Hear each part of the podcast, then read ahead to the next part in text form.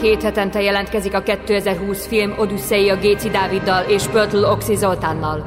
Véget nem érő gondolatfolyamot kaptok aktuális filmekről és régi kultmozikról. Ha hazajöttél a filmszínházból, vagy el sem mentél, csak otthon ülsz és filmet vagy sorozatot nézel. Az asszony már elaludt, vagy a pasid érdektelen, hogy kibeszéljétek magatokból a felgyűlt gondolatokat. Itt a lehetőség, hogy meghallgassd ezt a két fickót. Lehet, hogy tévednek, de egy biztos. Van véleményük, és nem félnek hangoztatni. Kezdődjön tehát a 2020 film Odüsszeia az újságíró Oxival és a filmrendező Dáviddal. Sziasztok, ez a 2020 filmodüsszeja, és természetesen nem csak új filmekről és sorozatokról beszélünk, hanem retrospektív dolgokkal is foglalkozunk. Speciál gyerekkorom, de azt hiszem, hogy gyerekkorunk, és Oxi gyerekkora is talán, vagy kamaszkora, összeköthető a 80-as évek végi, 90-es évekbeli nagy akciósorozattal, a Halálos fegyverrel, ami amit hát Richard Donner rendezett, aki nemrég halt meg az elmúlt hetekben, és és hát ő azért egy nagyon nagy tudású rendező, tehát nem, nem egy nem egy Steven Spielberg vagy egy Tarantino, akire az ember egyből ráismer, de mégis egy olyan mesterember, aki olyan klasszikusokat alkotott meg, mint a régi Superman film, ami a mai képregényfilmek alapja, vagy akár az Omen, ami a mai horror alapja. Tehát több, több műfai alapvetés is köthető a, az ő nevéhez, és hát az akció, a tökéletes akcióvígjáték is, is hozzáfűződik, úgyhogy úgy gondoltuk, hogy megemlékezünk Richard Donnerrel, a halálos fegyversorozattal, és megtudhatom, hogy Oxinak például mi a véleménye erről a franchise-ról. Hát igen, ez egy érdekes dolog, hogy franchise-nak kell nevezni a, ezeket a filmeket. Hát, hogy azért franchise talán, mert hogy tévésorozat is lett belőle, de inkább szágának szokás Igen. Mondani.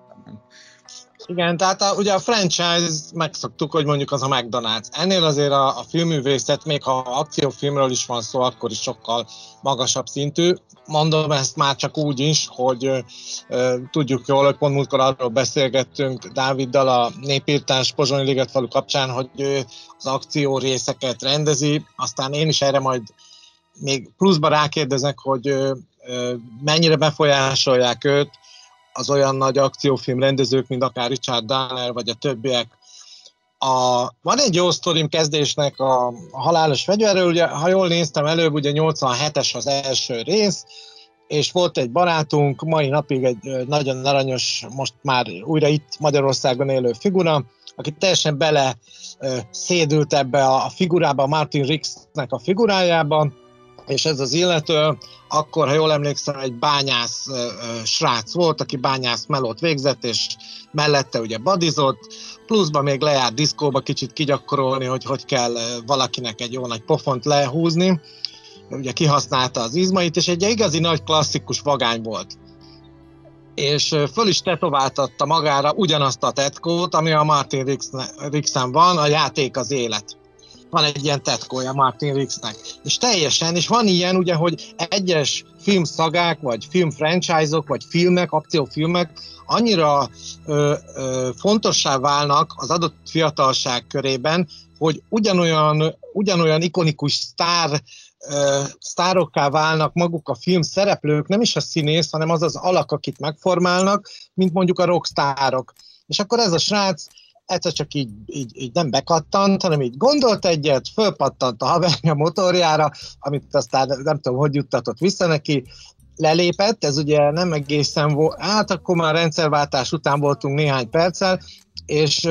egész egyszerűen elment, eljutott Márszáig, a, a motor az lerohadt az Alpokban, és beállt légiósnak. És aztán ugye csak annyi, hogy gyorsan haza akart jönni, mert rájött, hogy az nem volt egy olyan jó pofa dolog, ő azért mégse egy Martin Riggs,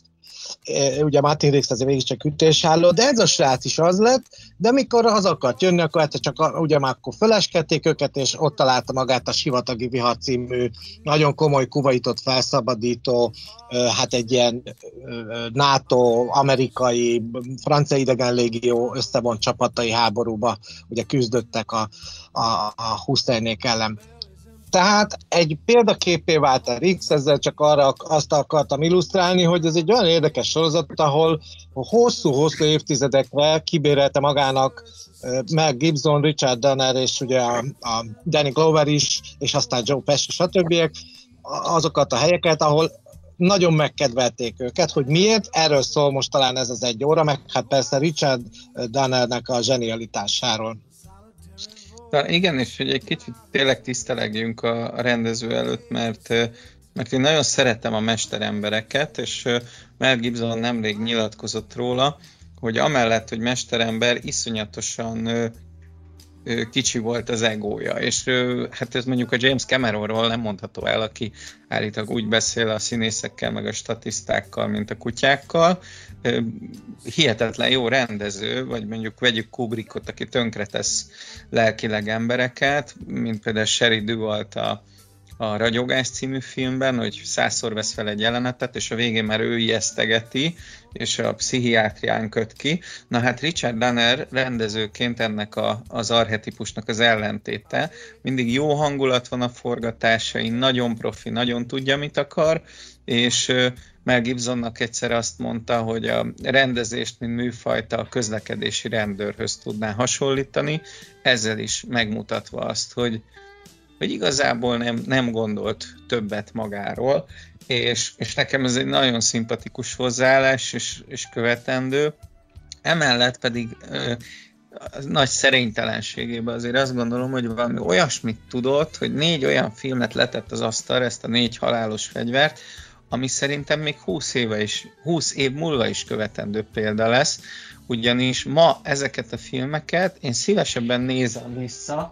mint, mint, mint mondjuk a Netflixen egy bármilyen akciófilm sorozatot. Tehát, hogy, hogy, hogy annyira jó az aránya a humornak, az akciónak, az izgalomnak, hogy mikor váltson át családi melodrámába, hogy menjen át buddy movie-ba, a következő pillanatban hogy legyen izgalmas, nagyon-nagyon jó elegy, és, és mindehez egy zseniális táb tartozik, tehát hozzáteszem, hogy az akkoriban nagyon fiatal Shane Black írta ugye a forgatókönyvet, akinek az utolsó cserkészt is köszönhetjük, vagy többek között ugye a zseniális rendes fickókat, ami nekem az egyik kedvencem, vagy ő írta ugye a Kiss Kiss Bang Banget és rendezte is, ahogy a rendes fickókat is. Tehát ez a Shane Black önmagában egy, egy nagyon jó rendező és egy nagyon jó forgatókönyvíró, aki Tarantino szerűen, most talán rossz, hogy minden Tarantinohoz hasonlítunk, de, de őt tudnám így Tarantino mellé emelni dialógírás szempontjából, tehát annyira valóságosak, annyira lazák a dialógusai, és erre még a rendező castingolt két szuper színészt, ugye az egyik a Danny Glover, aki, aki addig inkább gonosz figurákat játszott, mint a Spielberg bíbor színjében ő volt a szemét Feka, aki verte a nőjét, ugye a Whoopi Goldberget, vagy ő volt a, a, a gonosz zsaru, aki, aki, aki meg akarta ölni a kisfiút, a zsidó kisfiút, akit a Harrison Ford bújtatott, és ugye egy ilyen, egy ilyen amis közösségbe kerültek, vagy ugye ott volt a, a, a Mel Gibson, az ausztrál fenegyerek, aki akkoriban ugye a Mad max futott be, és kellett a következő nagy kiugrás, és hát ahogy a Mad Max megcsinálta az Ausztrál, illetve világkarrierét, a halálos fegyver egy még magasabb szintre emelte, és ő lett a modern akciósztár, egy kicsit meg is szorongatták akkoriban Stallone-t és Schwarzeneggert, ugyanis hirtelen berobbant a semmiből ugye Bruce Willis, egy sorozatsztár, egy vígjáték színész, lett ugye a Die Hardnak az arca, ott is rengeteg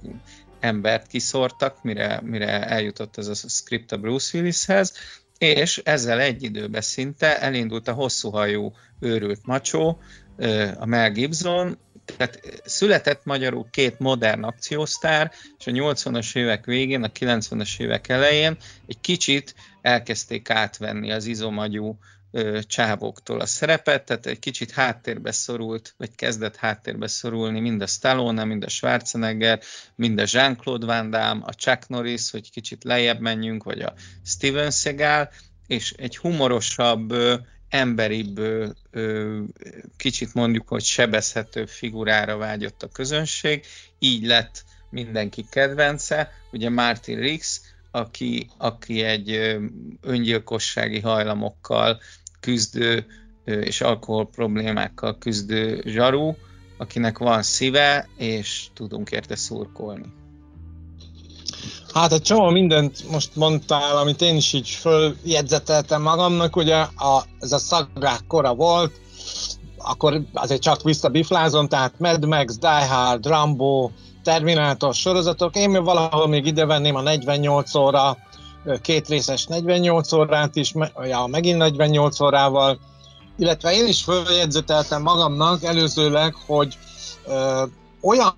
alakokat találtak ki ebben a filmben Martin Rix és ö, Mordó százados személyében, akik ö, páholhatók, üté, ugyanakkor ütésállók. Tűzönvizen át mennek, de hát azért teli, a végére már csak teli vannak valahol sebekkel, leszakadnak róluk a göncök, szikla kemény zsaruk, és ilyet ugye már a Philip Marlowe óta láttunk, de, vagyis akkor ugye még csak olvastuk, de azért mégiscsak arról van szó, hogy szuper képességűek. Tehát azért ennyi kaszkadőrökkel teli, vagy kaszkadőröket igénylő jelenettel kevés film dicsekedhet, és hát renget, ugye hát itt pont a Die Hard-nál van az, hogy iszonyú mennyiségű olmot zúdítanak a, a, a McLean-re, és, és ezek a hősök, az említett sorozatok hőseinek pont ez a lényege, hát aztán ugye a Stallone és a Schwarzenegger féle Rambo, illetve Terminátornál pedig már, már, már egész túlvilági az a képesség, mondhatni X-menes szuperhősökkel találkozunk. A Rix meg a Morto az pedig ilyen, a teljes, ilyen átlag emberek. Tehát egyrészt átlag emberek tulajdonságait hordozzák, ez nagyon jó, nem veszik halálosan komolyan magukat, ugyanakkor mégis érintenek igen komoly témákat. Ugye mi van akkor, amikor egy rendőrnek, egy rendőrtisztnek a fia drogozik, vagy belekerül egy drogbandába, és aztán így. Tehát egy ilyen nagyon érdekes, kicsit ilyen szociál, meg ott is megjelenik természetesen ez az afroamerikai és a fehér-amerikai ellentétből esetleg fakadó dolog, vagy az, hogy az emberek jelentős százaléka szenved depresszióban, és hogy ez hogy lehet olyan munkát elvállalni, ahol fegyveres szolgálatban van valaki, és mégis depressziós, mert ez rengeteg, meg az erkölcsi kérdések, hogy érdemes-e utána menni egy adott ügynek, hogyha látható, hogy a felsőbb körök is érdekeltek abban, hogy ez ne derüljön ki. Tök jó, jó pofa sorozat, igen. Egyébként akkoriban, 1998-ban, amikor véget ért a Halálos Fegyver mozi sorozat, akkor, akkor én úgy éreztem, hogy na, tényleg megöregedtek a szereplők, ideje abba hagyni, és ugye azóta eltett több mint 20, hát majdnem 25 év telt el, és, és belegondolok, hogy ma az első halálos fegyver és az utolsó között csak tizenvalahány év telt el. Tehát most dupla annyi idő eltelt, és most akarták ugye for, folytatni, összeálltak pont még azt hiszem idén volt Instagramon, Facebookon, mindenhol ennek egy kampány. Én követtem a Mel Gibson, mert majd erre kitérünk. Nem tudom milyen ember, de én, én mindig félre tudom tenni, és a művészt nézem. És, és hát én a Mel Gibsonnak eleve a filmjeit nagyon bírom, illetve, illetve a karakterét nagyon. Most, amikor nyilván belemenjünk ilyen antiszemite dolgokba, nem tudom mi igaz ebből, azt én próbálom róla leválasztani, ez az ő magánügye, vagy kriminalisztikai ügye, azért ha olyat tesz vagy csinál, akkor, akkor nyilván jár a bíróságra, de én meg addig szívesen szeretném úgy nézni a filmjeit, ahogy vannak. Na, szóval er, erről lehántva a, a lényeget, nekem nagyon érdekes, hogy ez a tizenvalahány év ö, alatt ők, ők tényleg mintha megöregednének a vásznon, és, és, és valahogy annyira egységes ez a sorozat. Nem tudsz mondani még egy sorozatot, ami, ami annyira egységes lenne, mint a halálos fegyver, és elmondom miért. Egyrészt a karakterek folyamatosan rétegződnek, bekerül újabb karakter, ugye a Joe Pesci személyében, aki kiegészíti a történetet, és nem történnek olyan se rendezőcsere nem történik, nem történik hangulatváltás, nem történik úgymond mondjuk térváltás, mint a Die Hardba, hogy az egyik Los Angelesbe játszódik, a másik New Yorkba játszódik, az egyik télen játszódik, a másik nyáron játszódik, hanem hanem itt szinte minden egységes, és még mellékszereplők se cserélődnek le, mint mondjuk vegyük a totálisan szintén nagyon homogénnek tűnő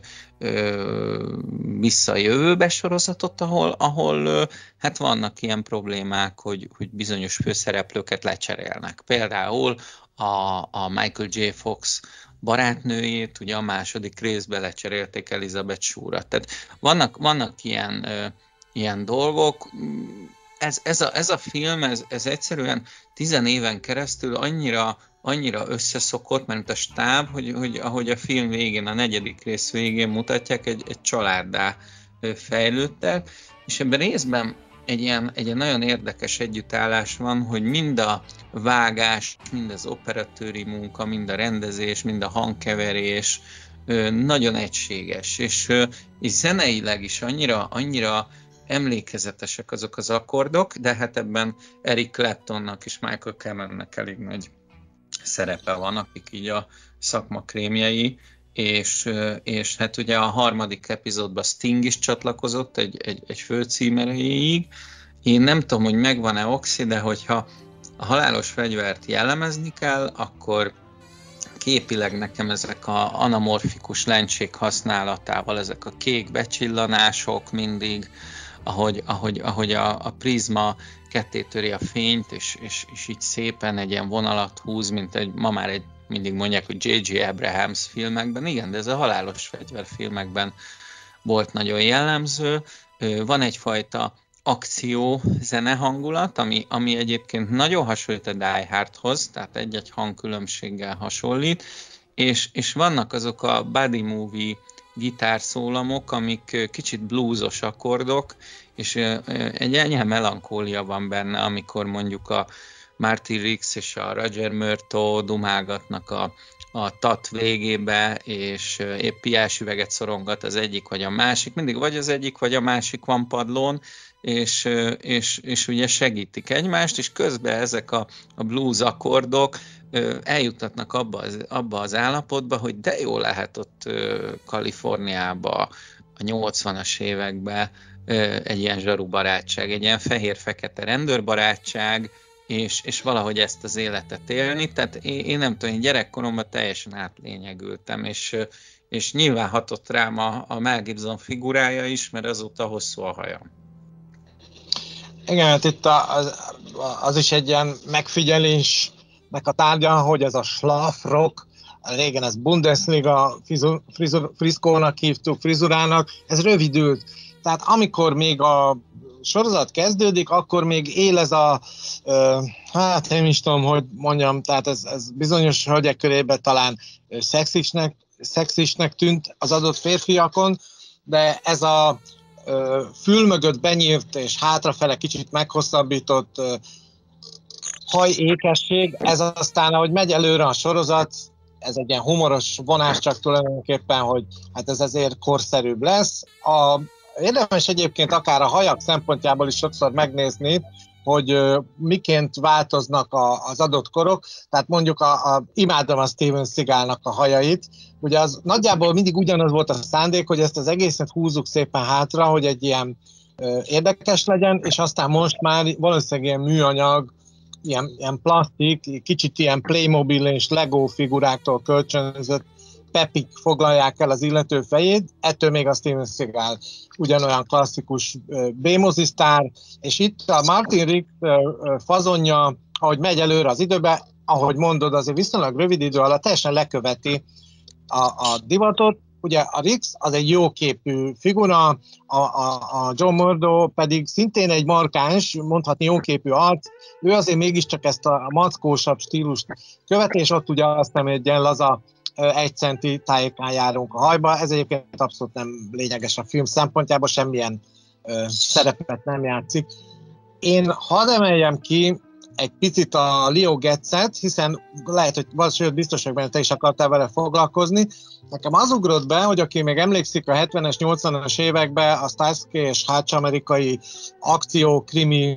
tévésorozatból, ott volt egy hasonló mellékszereplő, a Huggy Bear, rá azért volt szükség a két fehér nyomozónak, ez egy afroamerikai srác volt a Hagiben, mert tőle tudták meg, hogy éppen mi zajlik a, az adott körzetben, az alvilág milyen akciókat készít elő. Hát magyarul besugó volt Vanzer, és ott nem is volt különösebb humor köré pakolva, a Leo Guestnél viszont igen, és de azért mégiscsak ő az, aki a, azokat az infókat megszerzi, amit rendőrként nem lehet megszerezni, mert nem bíznak a, a zsarukban egy adott vonal mögött már, és a Leo Getznek meg van egy ilyen önkéntes rendőr, egy ilyen, hát nem, nem feltétlenül mindig pozitív, legalábbis én úgy, nekem úgy tűnik, hogy nem egy pozitív figura, nem tudom, hogy látod, a, a, és ez persze zseniális a Joe Pesci, tehát a beszarás, és a Revicki Gábor, mint magyar hangja is. De hogy látod ezt a Leo Getz figurát, hogy ha ő nem lett volna, akkor mennyiben változik a sorozat? Szerintem nagyon jó érzékkel alakította a, az igényekhez a Richard Danner a sorozatot. Tehát, hogy érzékelte, hogy, hogy a nézők szeretik benne a humort, és az első film, bár az IMDb-n talán az első film kapta a legjobb értékelést, 7.6-os átlaggal. Érdekes, hogy én azt kedvelem a legkevésbé. Már mindegyiket ugyanúgy szeretem, meg nagyon egységes, de én nagyon szeretem, hogy megjelenik a második résztől nagyon markánsan a humor a sorozatban, és még a második részben nagyon jó az arány, mert talán a második részben a legjobb az arány, ugyanis ott még annyira komor a helyzet, hogy el tudod képzelni, hogy Rix meghal. És egyébként ezzel végig játszanak a sorozatban, és mindig ö, ö, emlékszem, hogy akkoriban ö, lehetett olyan híreket olvasni, hogy a Mel Gibson mindig meg akart halni. Tehát ő, ő mindig azért kampányolta a Dannernek, hogy végre nyírja ki, hogy legyen ebbe dráma. Ugyanis az első részben egyébként a, nekem a rendezői változat van meg otthon, ott, ott van egy olyan jelenet, ahol, ahol a szájába teszi a fegyvert, és gyakorlatilag egy öngyilkossági jelenet van kibontva, ami egy akciófilmhez képest azért nagyon erős. Tehát, hogy, hogy annyira, annyira súlyos drámát mutat be, és egyébként annyira hiperrealistán játsza a, a Mel Gibson ezt a, ezt a figurát, hogy például a Franco Cefirelli, amikor látta ezt az öngyilkossági jelenetet, akkor ő, ő, ő eltöntötte, hogy, hogy, hogy Mel Gibson lesz a modern Hamlet. Tehát a Cefirelli Hamlet szerepét ezért kapta Mel Gibson, és, és hát a Joe Pesci behozott egy, egy, egy nagyon, nem is tudom, egy, egy érdekes ilyen svindli figurát, aki kicsit emlékeztet egyébként egy másik nagy klasszikus, az Éjszakai Rohanás című film könyvelőjére, aki ugye tudjuk, hogy a maffia pénzét mossa tisztára, ugye szegény szintén moshalt meg a Charles Grodinról van szó, és hát mellett a zseniális Robert De Niro. Na annak a filmnek is ilyen hasonló hangulata van, ez a kicsit ilyen testvér filmek egyébként, hogyha hogyha valaki ne jönne a Mars nevű bolygóról, és azt mondaná, hogy Géci Dávid, vegyél már le a polcról, Léci egy-két ilyen akció vígjátékot, akkor nekem otthon oda is van rendezve valahol a, Beverly Hills zsaru mellé, ott van, ahogy mondod, a 48 óra, ott az éjszakai rohanás, ott vannak a halálos fegyverek, és, és, és teljesen, teljesen át tudunk menni egyik alkotásból a másikba, mert tényleg olyanok, mint hogyha, mint hogyha egy adott kor ízlésének a lenyomata lenne, és pont a halálos fegyver teljesen jól ö, adagolja a humort is, és ugye az akciót, ahogy már beszéltük, de emellett a legjobb akció jelenetek a halálos fegyverben vannak. Tehát én, én, én, én szerintem nem olyan jók az akciók a Die Hardba, és nem olyan jók az akciók a, a Beverly Hills zsaruban mondjuk, mint ez, ezekben a filmekben. Azok is nagyon jó filmek, és imádom a Die Hardokat is, de, de a halálos fegyverben mindig olyan, olyan extra dolgok történnek, amit mai napig szakadok a rögéstől, hogy, hogy a Gibson ez mindig úgy old meg egy, egy akciójelenetet, hogy addig-addig variál, amíg, amíg az ellenség valami nagyon szörnyű, nagyon groteszk halált hal, akár egy szördeszka cserél helyet a fejével, vagy, vagy, vagy neki köti a terepjárót és elránt egy házat. Tehát, hogy mi, mindig olyan, olyan dolgok történnek, amik, amiken, amiken fel tudsz röhögni, és, és nagyon jó pillanatban tudja drámába fordítani az eseményeket, annak ellenére, hogy akár egy ilyen Joe Pesci karakterrel már-már a vígjátékig, a reszkesetek betörők humoráig tolja majdnem a, a, a, a dolgot, és visszarántja drámába. És ez szerintem nagyon nagy rendezői tudás is,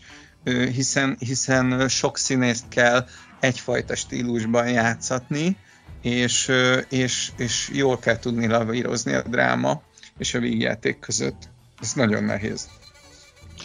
A, a másik nagy vonulat a filmben mégiscsak, hát azért mondjuk ki, hogy a Rix maga a halálos fegyver, hiszen pont ezért, ha jól emlékszem, ugye ott az első részben kiderül, hogy meghalt a felesége, és akkor ő úgy dönt, hogy igazándiból neki se nagyon kéne élni. Ott az első részben, amikor oda csatolják a mordó nyomozóhoz, akkor ugye, amikor le kell a fickot hozni a háztetőről, hát azért az egy rendezői átverés a nézők irányába, hogy mindenki izgul, hogy jaj, csak le ne essenek, de hát ott van alul az a nem tudom hány négyzetméter, száz négyzetméteres balon, ami felfogja majd az esést, és nem volt az olyan, egyáltalán nem volt veszélyes, ez volt az egyetlen jó megoldás, hogy magával lerántja a mit, hány harmadik emeletről az öngyilkos jelöltet, a, a Rick, és akkor így megmenekülnek. No de, a, a, a, a vonalas, a, a hétköznapiságra utaló ö, háttér és alap az az, hogy ugye van egy magányos, farkas, klasszikus aglegény figura, ez a Martin X, és a, a, a párja, a Danny Glover által megformált figura pedig egy családos, éppen mindig a nyugdíjra készülő, az öreg, profi zsaru. Mind a kettő ugye professzionális nyomozó, detektív, akcióhős, és itt mindig van egy olyan, hogy a Rix az mer egy picit, tehát így kitágítja a jogi a rendőrnek biztosított jogi kereteket, ugyanakkor, amikor közrendőrnek fokozzák le őket egy adott szabálysértés miatt, akkor például a Sofia még ugyanúgy kikandikál valahol a klasszikus tányérsapka alól. A Mordó meg egy ilyen nagyon vonalas, egy ilyen nagyon szögletes, egy állandóan parázó, de hát ő is bátor, tökös csávó, és mindig ütköztetve van. A végén, sőt már az elején, bocsánat, ugye a, a, a Danny Glover befogadja a Mel gibson a családjába, gyakorlatilag ugye ez is egy alap, rengeteg poénnak az alapja, hogy a családban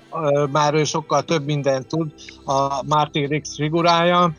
a Máté Rick, mint amit a, a, a családapa, a Mordor százados, hiszen a gyerekek a, a tinédzserkorba lépő, vagy éppen azt elhagyó és egyre huncutabb, ö, ö, nagyon csinos afroamerikai leányzó már inkább vele beszéli meg, hogy most milyen srác jön neki udvarolni, esetleg szívtak füvet, illetve a fiatalabb testvér, a kisfiú is nagyon megkedveli a Martin Rix-et, ahogy a felesége is, és hát ez rengeteg poénra ad lehetőséget. Én még abban gondolkodnék, hogy a, a hölgyek, akik a Rix életében elfoglalnak egy jelentős részt, azok milyen szerepet játszanak. Nekem megmondom őszintén, a, a René Russzós harmadik rész tetszik a legjobban, az a nagy kedvencem, mindegyiket kedvelem, de a harmadik rész az olyan, hogyha egyiket se láthattam volna, vagy egyet kéne választani, akkor inkább azt nézném. És itt ugye a, Martin Rixnek egy párját megtaláljuk a René Russzóban. Először csak úgy néz ki, hogy egy ilyen kis uh, nyurga, uh, dögös csajsziról van szó, ugye a kor egyik uh, szexidója a René Russo, és aztán kiderül, hogy hát most mondjuk azt, hogy jó karatézik,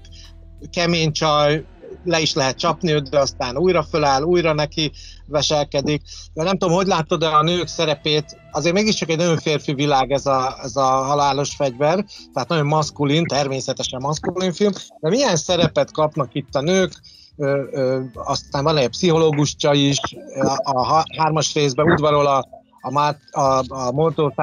ugye egy biztonsági őr hölgy, az be akarja cuppantani, szinte szó szerint. Te hogy látod a nők szerepét a halálos fegyver sorozatban? Hát szerintem egyébként ebben is, ebben is sokat haladt előre az alatt a tíz év alatt a, a sorozat, tehát míg a, míg az első részekben a női figurák egy kicsit kétdimenziósak, kicsit olyanok, mint egy James Bond filmben, tehát például ott van a Patsy Kensit, aki ugye az Oasis énekesének volt a felesége, egyébként én hú, nagyon tetszett nekem így a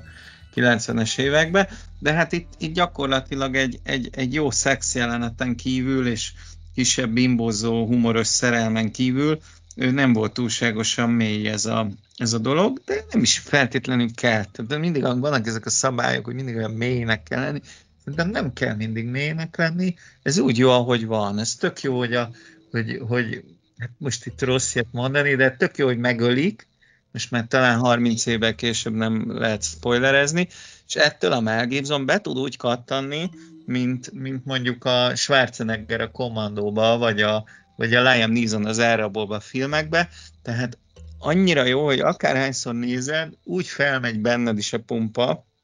hogy, hogy megölik ezt a szép nőt, hogy, hogy, hogy lebont. Tudod, hogy le, ez a csávó, ez egy ilyen háborús veterán, meg ráadásul őrült, meg Mad Max, és, és le fogja bontani a, a, a teljes izé, ilyen e, dél-amerikai rasszista csávóknak a bűnszervezetét, és tényleg ráköti a, a, a csörlőt a, a kaliforniai házra, elrántja a picsába, kiroppantja a vállát a víz alatt, mert ugye, mint Houdinit megkötik, ki, ki tud a Mel Gibson bármilyen helyzetbe szabadulni a vízből, ez természetes, vagy ez, ezekből a szorításokból, mert, mert szuperül a, ki tudja roppantani a vállát, kiúszik, és addig csapkodja a csávó fejét a kocsival, amíg olyan zselés nem lesz, mint a spongyabob, és utána, utána pedig addig, addig izé ugrál, mindegy, hogy hármat, négyet lőnek bele, ő vérző fejjel haláláig ö, verekszik, szinte az összes filmbe, és tényleg minden halálos fegyver moziba eljátszunk azzal, hogy ő ezt nem éli túl. És, és valahogy a Mel Gibsonnak, meg a Richard Donnernek elhiszed, hogy ennek van tétje. Nagyon sok mai ilyen akciófilmnek, képregény filmnek nincsen tétje, és az is a bajom vele, hogy verekszik mondjuk a Batman a Supermannel, tudom, hogy most, hogyha meg is hal mondjuk a Superman, akkor három részek később, vagy egy részek később feltámad, meg kiderül, hogy van még kriptonit, meg nem tudom mi, de az is lehet, hogy meg se hal, mert általában a szuperhősök pofozhatják egymást egy három órán keresztül, akkor se lesz bajuk. Na most egy halálos fegyvernél nem ez van, hanem, hanem a negyedik részben is akkora tétje van annak, hogy ők visszamennek a kínaival verekedni, mert úgy döntenek, hogy már nagyon öregek ez a melóhoz, I'm too old for this shit, de e, nem, a férfiasságunk nem engedi meg. Tehát van, van benne egy ilyen macsóság, és azt mondják ketten, hogy, hogy már az egyik öregedő, 40-es, 40 és 50 közti, azt hiszem, nem emlékszem, a, a Mörtó meg már nyilván 60-as éveiben van, és ennek ellenére ők, ők lenyomnak egy, egy profi harcművészt, úgy gondolják. És, és félted őket. Tehát, hogy mennyire jó az, amikor működik a film, hogy elfelejted a moziba. Én emlékszem, ott ültem 98-ban Szolnokon egy moziba, és izgultam ezért a két figuráért, mert tudtam, sőt, ráadásul mondom, úgy is volt meghirdetve a sajtóban, hogy valószínűleg a Mel Gibson ebben a részben meghal, hogy halál izgultam miattuk, hogy, hogy, hogy, hogy ezek, ezek létező emberek, ez egy létező, ez egy létező történet. Holott egy akcióvígjátékot nézek Amerikából, tehát nem, nem, kéne, nem kéne ezt így, így éreznem, és ugyanez volt az első résszel is, hogy amikor a szájába veszi ezt a bizonyos halálos fegyvert, akkor is azt érzem, hogy ez a pasi ez bármikor meghalhat. És az, az a, az első filmnek a mozgatórugója, hogy egy őrült és egy, és egy családos ember, aki nyugdíjazás előtt van, ez, ez, egy, ez egy nagyon szar kombináció, mert nyilván az egyik szeretne nyugdíjba menni, a másik meg, meg szeretne meghalni. És hát itt jön be az a forgatókönyvírói fogás, hogy mi a, a karakternek ugye maga maga célja, tehát hogy mi, mi a célja, hát az a célja a Mel Gibsonnak, hogy meghaljon, ugye a, ahogy mondtam, a Mörtónak az, hogy a családjával legyen és nyugdíjba menjen, és ehhez képest mi az, ami igazán kell ezeknek a karaktereknek, a család kell a Mel Gibsonnak, elfogadás, barátság, család, a másiknak pedig a munka kell, mert nem mehet nyugdíjba, ő nem egy ilyen horgász típus, hanem, hanem egy jó zsaru, és, és neki egy ilyen társra volt szüksége. Úgyhogy egy igazi, igazi body movie, ahol fel sem merül az, mint ma, hogy, hogy bejön egy izé, egy blues és akkor ezek melegek, vagy valami, hanem, hanem ez, ez, ez még ez a, ez a macsó idő, időszak, és, és, és egy teljesen úgymond ilyen szempontból szerintem a, a, az egészséges macsó barátság karakterében van. Tehát nincs túlmacsózva, hanem, hanem pont úgy működik, ahogy, ahogy, ahogy kell. Tehát nagyon, nagyon szimpatikus az, amikor meghívja például a Mörtó felesége ugye a Rickot ajánlni, és, és pontosan tudja a Roger Mörtó, hogy, hogy Szara a felesége főztje, de megvárja, amíg a Mel Gibson kimondja, és természetesen kimondja. És ez a vajon vagány, hogy, hogy ez a film, ez tényleg olyan, mintha vele történne, mert kimondanak olyan dolgokat, amit addig amerikai ilyen jellegű filmekben nem. Tehát mind, mindig volt benne egy ilyen szappanopera-szerűség, akármelyik ö, általad említett Szegál filmnek sokkal kopogósabbak a dialógiai. Ez, ez tényleg olyan, mint hogyha, mint hogyha te egy része lennél ennek a családnak. Hát, kicsit korrigálni kell magamat, ugye egyrészt John Murtaughnak mondtam, aki Roger Murtaugh, és előléptettem századosnak, miközben mind a ketten őrmesterek, ez az első részben megnyilvánul, aztán utána van olyan, hogy elveszik tőlük a jelvényt, a pisztolyt, ahogy említettem, hogy ilyen utcai közmunkára küldik, vagyis na hát utcai járőrnek. Előbb beugrott, amit mondtál, hogy ugye itt be lehetett volna hozni akár egy homoszexuális figurát, vagy, vagy ilyen point, de nem, ez egy maszkulin korszaknak a hősök, a férfias, a hetero férfi hős korszaknak volt, és most is, ma is egy emblematikus filmje, és aztán beugrott, hogy a Leo Getz-et, amikor hát azért nagyon idegesíti őket a Leo Getz-nek ez a állandó okoskodása, fontoskodása, és amikor egyszer végre megsérül, idézőjelben a végre, akkor az orvosnak, a, ugye a kórházba elkísérik a Liót, mert lövést kap ő is az egyik akcióba, akkor közlik, hogy bizony ez egy olyan dumdum golyó volt, és itt fontos lenne majd egy végbér tükrözés, és aztán a, a Leo Getz nagyon kiakad. Ugye most különösen, illetve hát a közbeszédben nagyon pörög ez a LMBTQ téma, nem hiszem, hogy ez, ez alkalmas lenne, például ma már, tehát ez, ez csak egy ilyen kifejezetten hetero közegben jó poén, mert, mert most nem mondom el, hogy miért, miért nem jó a másik oldalon. A humor más mellett... Volt, volt a világ, Le, lehetett viccelni. Egyébként, igen, igen. hogyha meleg, meleg téma, például az Eddie Murphy filmekben, vagy a, ugye az említett Beverly Hills zsaruba van egy állandó visszatérő meleg karakter, nem tudom, emlékszel rá, ő volt a szem Rács, vagy valahogy Rász, vagy valahogy így hívták, egy ilyen galéria tulajdonosként jelenik meg a Beverly Hills zsaru egybe, és szinte mindig visszatér, nem annyira karakteresen, mint a Leo Getz a halálos fegyver szériába, de, de akkoriban akkoriban szerintem inkább arról szólt a fáma, hogy a fekete színészeket és allistás sztárrá avanzálják, ami teljesen szerintem korrekt, és egy jó hozzáállás volt, mert nem tudom, tudod-e, hogy eredetileg a Roger Murto is fehér, tehát ez két fehér zsarunak a története, és a Richard Danner zsenie volt, hogy mi lenne, hogyha ez a, ez a figura ez fekete lenne, és, és azt hiszem ez is volt a, a, a sok fehér zsaru között hirtelen berakták a Danny Glover nevét, és így azt mondták, hogy de hát ez a faszi fekete. Igen, és?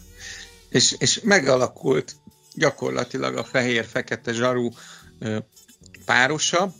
bár hozzáteszem, hogy olyan szempontból egy kicsit csalunk, hogy pár évvel megelőzte a Miami Vice TV sorozat, ahol szintén ez a páros, más, kicsit más dinamikával, de nagyon jól működik. Igen, illetve hát ugye aztán a, a, hasonlóan Danny Gloverhez nagyon kedves lett számunkra a világ mozinézői számára Morgan Freeman,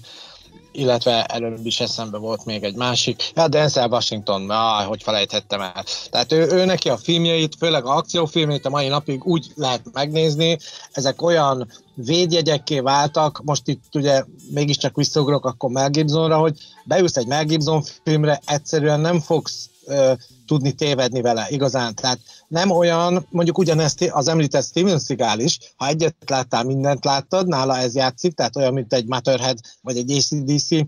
zeneszám, elég egyet meghallgatni, természetesen ACDC és Matterhead rajongó vagyok, de a Mel Gibsonnál ugye az elmúlt években rendkívül sok témaváltás volt, indultunk akár a Mad Max-től, a rettenthetetlenről is beszélhetünk, vagy a, a, a, a, ez a apokalipszis filmjéről, ahol ugye bemutatta, hogy tulajdonképpen hogy indult el az Amerika, mint történet, és ő, ő mindig, hát sőt, még ugye a, a Mikel a nőnek című filmben is, meg biztos volt még más olyan végjáték, ahol teljesen jól hozta az adott figurát, ez egy garancia. Ugyanúgy egy Morgan Freeman, akkor visszatérve afroamerikai színészekre, érdekes, hogy Danny Glover filmeket nem sokat tudnék felsorolni, te azért előbb mondtál, és vannak olyan emblematikus színészek, és tulajdonképpen szinte mindegy is, hogy afroamerikai vagy fehér, hogy, hogy iszonyú minőséget képviselnek, nem tudok róla, hogy Bruce Willis nagyot tévedett volna valaha is a filmjei választása kapcsán, és akkor itt ö, egy, ilyen, egy picit szakmázunk, ha szabad. Oh, Hadd kérdezzem meg. Most, most jó, tudom, jó, hogy nem egy stúdióban ülünk, és nehéz ilyenkor a másik szavába vágni, mert ugye Skype egyből lenném itt, de hát a Bruce Willisnél azért muszáj hozzátennünk, Oxi, hogy amit mondasz, ez mondjuk a 2000-es évekig igaz. Tehát az elmúlt 15 éve a Bruce Willisnek az azért katasztrófa. Tehát, hogy, hogy ha most fölmész hirtelen az IMDb-re, szerintem találsz 30 olyan filmet, amit nem is láttál tőle, és ennek részben az az oka, hogy ezek ilyen IMDb 3.4, 4.2, 5.1 filmek, tehát nagyon olcsó, nagyon szar forgatókönyvből készült, nagyon silány akcióvígjátékok, vagy talán csak akciófilmek, és, és nem, nem hozza azt a, azt a színvonalat. Ennél a Mel Gibson azért egy fokkal jobban ö, tartja magát, de ő is azért vállalt el egy-két rutyit az elmúlt időszakban. Hát igen, a, volt, emlékszem, hogy volt egy felfutás ezeknek az akciósztároknak, és akkor maradjunk a Bruce Willisnél, és ott volt egy olyan filmje, amikor már nagyon, azt hiszem még a hatodik is vagy, vagy a környékén, a hatodik, cí, hatodik érzék, azt hiszem. Igen. És ott volt egy olyan filmje, hogy egy gyerekkori önmagával találkozik, valami ilyesmi, és fú de gáz volt, ilyen érzelmeskedő, ilyen szirupos, ilyen Disney-fos, nagyon szar volt, és én akkor mindig azt gondolom, hogy hát igen, mindenki tévedhet egyszer, és akkor ezek szerint többet is. Hát ja, lehet, hogy Bruce Willis visszacsúszott Steven Seagalba, ugye itt a, a sérot viszont ő sokkal jobban megoldotta, hogy visszarángassam magunkat egy picit a hajzatokba, tehát Bruce Willis most ott tart, én is már itt tartok, hogy ugye mentem a fodrászra, és mi, mindig örültem neki, hogy abból a kevésből, a sok hajból könnyű kihozni a dolgokat, de kevés hajból baromi nehéz, az a művészet. És a fodrász mindig olyan ügyesen összetupírozta ott középen, meg ott csinált valamit. Hát aztán, és én mindig ugye jattoltam, mondtam, mondta, hogy 1005, és akkor én mondtam, hogy akkor 1008-ból kérek, vagy mit tudom én, és egyszer nem fogadta el a borravalót, és azt kérdezem, hogy ne haragudj, de mi a probléma? Azt mondja, figyelj, ennyi hajra én már nekem nincs pofám elkérni a jattot, és ajánlotta, hogy vegyek egy nullás gépet, csak olyan Bruce Willis, azóta ilyen Bruce Willisre nyírom magam. Tehát igen, a, a Mel kapásból több a haja, ez nagyon sokat számít. Gondolkoztam, hogy mit, mit tudnánk facsarni ezen az egész halálos fegyversztorin. Szerintem nagyon sok mindent elmondtunk, én, én már nem akarok szócséplésbe bonyolódni, nehogy unalmasak legyünk. Én, én még ne haragudj, de annyit kitérnék a, a egy-két dologra, például a antagonista, protagonista ellentétre, részben, hogy, hogy nagyon jók a, a Die Hardnak, Die Hardnak, a Lethal Weaponnak a, a, a gonosz figurái, például ugye az első részben a Gary Buzzy, és ugye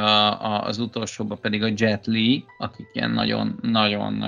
emblematikusak, de az összes többi gonosz figura is szerintem, szerintem nagyon jó, mint ott a Stuart Wilson, ugye a, a, a harmadik részben, vagy, vagy most gondolkozok, hogy a, igen, a második részben volt ugye az a kicsit ilyen neonáci csoport, ugye az egyik volt ez a, ez a Josh Ackland, és, a, és a, volt ez a kicsit ugráló ilyen harcművész pasi, akinek most nem jut eszembe a neve. A lényeg az, hogy, hogy, hogy nagyon jó volt benne az, hogy még ilyen klasszikus jó és rossz fiú ellentét volt, mint egy westernben, és a filmek végén western szituációt láttunk. Tehát a második részben is egy ilyen, egy ilyen nagy hajó kikötőben egy ilyen végzetes leszámolás, egy ilyen nagy verekedés volt, és, és az a típusú ö, akciófilm, aminek tudtad, hogy a végén egy komoly ö, földharc lesz, mint ahogy az első részben is bemutat gyakorlatilag egy ilyen judós földharcot a Mel Gibson, és a végén a két lába közé fogja a csávónak a nyakát. Mai szemmel egy kicsit ö, ö, homoerotikusnak is tűnhet, ahogy ott a faszi feje a Mel Gibson lábai között van, ö, de akkoriban ez szerintem egy ilyen nagyon macsoid dolog volt. Viszont a, például a negyedik rész, a mai, mai szemmel is eszméletlenül jó az az akció jelenet, amikor Jet Li-vel verekszenek, tehát ott tényleg mindenki ad, kap, vérzik, ömlik belőlük minden testnyilásukból, a, a vér recsen a csont, tehát ott tényleg agódsz a, a főhősökért, pláne, hogy egy családá fejlődik, ahogy már, ahogy már beszéltük is. E, igazából annyit szerettem volna még hozzáfűzni, hogy, hogy, hogy mi kell ahhoz, hogy valamilyen kultikus legyen. Tehát, hogy már ugye a hang, hang, hangi kulisszákról, amiről beszéltünk, a különböző hangefektek, amiket csak meghallasz, és tudod, hogy ez a halálos fegyver. Ezt utoljára a 2000-es években a 24 sorozat tudta elérni, vagy talán a Karib-tenger kalózai, hogy felharsant egy, egy, egy dallam, és tudtad, hogy ez a Karib-tenger kalózai a karcsörgésből, magából a, a nagyon erős dallamból, ugyanígy mondjuk a 24-ben pittyegés, voltak bizonyos ilyen effektek, és a halálos fegyverben, amit már utaltam rá, ugye a lensflerek, illetve ezek a, ezek a bizonyos ö, akcióeffektek, amikkel a Die hard össze is keverhetnéd, ha nem lenne a halálos fegyvernek az a nagyon híres, ö, nagyon jó dallama, illetve a betűtípus is, a, a halálos fegyver betűtípus is a védjegye. Én megmondom őszintén, azt nem értem, hogy akik mondjuk most újra barátkoznak a Fox csatornán a halálos fegyver sorozattal, az hogy kaphat sokkal magasabb értékelést, mint a klasszikus sorozat. Ezért én fogok adni egy esélyt annak, hogy a sorozatba elkezdjem nézni, de már a plakát is taszít. Tehát ott van két olyan csávó, akinek a karizmája körülbelül a százada a, a Mel Gibsonnak és a Danny Glovernek. És mielőtt pontozunk, én is egy személyes élményt hagy meséljek el. Tíz éve voltam a Cannes Filmfesztiválon, próbáltam egy kis filmemet értékesíteni, és hát jó magyar módjára belógtunk ilyen, ilyen partikra. Természetesen egy buliból ki is dobtak, ez a Vándámnak a bulia volt, én azzal tudom indokolni, hogy valószínűleg olyan kicsi volt már akkor is a Van stábja, hogy egyszerűen kilógott, hogy, hogy abban a filmben mi nem dolgoztunk. Ez a többi filmben nem derült ki, úgyhogy tök nyugodtan ehettük a kaviárt, és siadtuk a pesgőt, és így félrészegen így levágtam magam egy ilyen, egy ilyen székre, ott a, ott a kikötőbe, ott a egyik azt nem ilyen hajónak a, a sarkába, és ott ült mellettem egy fekete bácsi, oldalra néztem, és természetesen a Danny Glover mellett ültem. És mivel már be voltam piálva, kicsit felszabadultak a gátlásaim, és azt mertem mondani, hogy I'm told for this shit. És oldalra fordult, és röhögött. De hát már úgy röhögött az a fáradt röhögés, tehát mondom, mindenkitől ezt a szart hallgatja 40 éve, eh, de, de azt, hogy én ezt mondhattam a Danny Glovernek, ez, ez nekem nagyon, nagyon megmelengette a szívemet,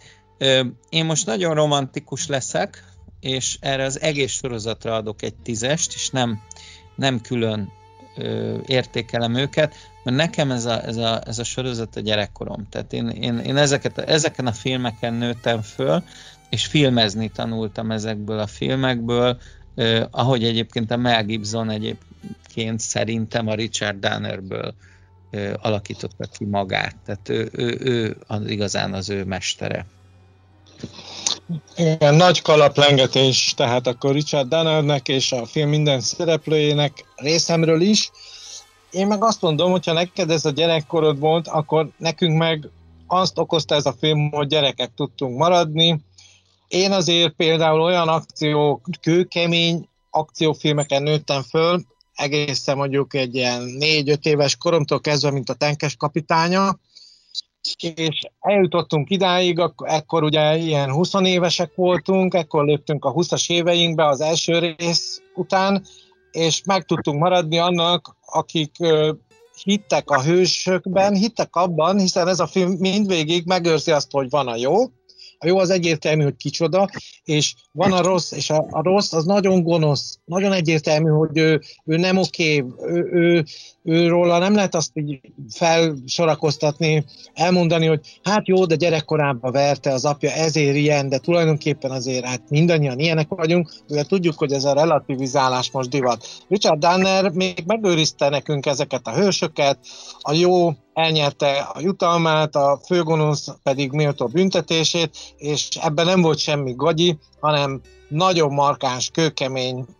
zsaru történetet kaptunk, ahogy azt szerettük. Az a helyzet, hogy én is tízes szeretnék adni, mi kedves hallgatók, végtelen unjuk Dáviddal, amikor azonos pontszámokat adunk, de ez direkt van így, hogy, hogy nem készítjük elő magunkat, hogy te mennyit adsz, meg, meg nem beszélünk előtte semmit erről, úgyhogy 10 pont. Zseniális sorozat, zseniális produkció. Na, akkor már nem maradt más, mint a reklám,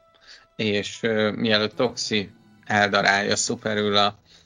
különböző platformokat, amik, amik nekem egyszerűen nem is jutnának eszembe, nem tudom, hogy csinálja, ez is egy tudomány. Én, én csak annyit mondanék, hogy még mindig készül a honlapunk,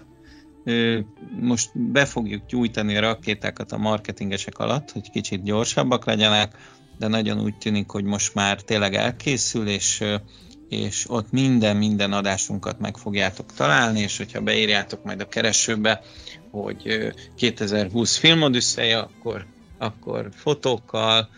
gazdag illusztrációval és, és jó kis tartalommal fogtok találkozni.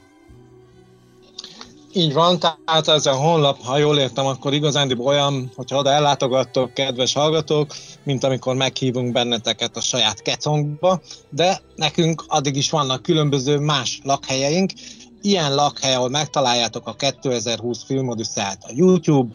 a Spotify, Apple Podcast, a Facebook, a Instagram, anya vállalatunk oldala könyvkultúra.kello.hu, itt van egy olyan rovat, hogy Bibliopod, ha ide rákattintotok, ez, ebben a rovatban az összes eddigi adásunk meghallgatható, hasonlóan az előzően felsoroltakhoz. Aki hosszabban szeretne ömlengeni, az megteheti e-mail címünkön, nagyon várjuk ezeket, hasonlóan a kommentekhez és a lájkokhoz, tehát a cím 2020 filmodüssza a kukac gmail.com.